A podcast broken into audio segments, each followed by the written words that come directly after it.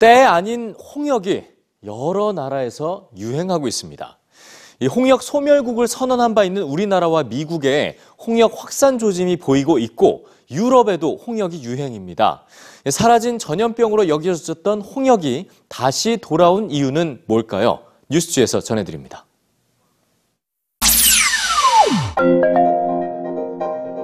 제이 인슬리 워싱턴 주지사 트위터에 등장한 단어 홍역. 지난주 30건의 홍역을 공식 확인한 워싱턴주는 결국 홍역 비상사태를 선포했습니다. 지난 2000년에도 미국은 홍역 소멸국가를 선언한 바 있지만 홍역은 다시 돌아왔습니다. 작년에만 349건의 홍역이 발생했죠. 유럽도 마찬가지였습니다. 작년 약 6만 건에 달하는 사상 최고치의 홍역이 발생한 건데요. 의료 기반이 취약한 후진국 전염병으로 알려진 홍역이 이처럼 선진국에 확산하는 이유는 낮은 백신 접종률과 연관이 있습니다.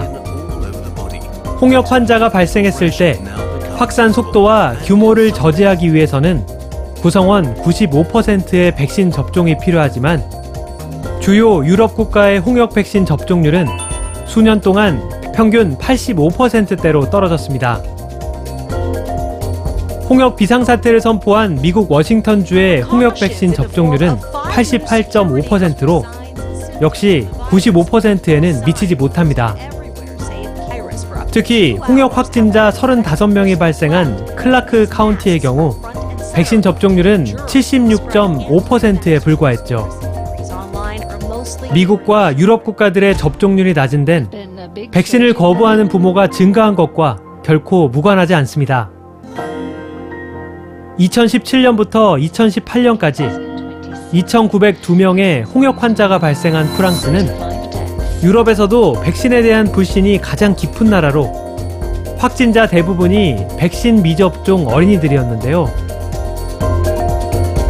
세계의 건강을 위협하는 10가지 요인 중 하나로 백신 접종을 주저하는 사회 분위기를 지목한 세계보건기구. 근거 없는 정보가 올바른 정보를 압도하고 있는 현실입니다. 1998년 홍역 백신이 자폐증을 유발한다는 충격적인 내용으로 홍역 백신에 대한 불신을 촉발했던 한 편의 논문. 그러나 통계를 조작한 거짓 연구임이 밝혀져 논문은 철회됐지만 백신을 거부하는 사람들 사이에선 여전히 확대 재생산되고 있습니다. 백신 공포를 조장하는 근거 없는 주장과 괴담은 올바른 정보보다 더 빠르게 퍼져나가며 백신 접종률에 영향을 미치고 있죠. 가짜 정보에 힘입어 되돌아온 홍역.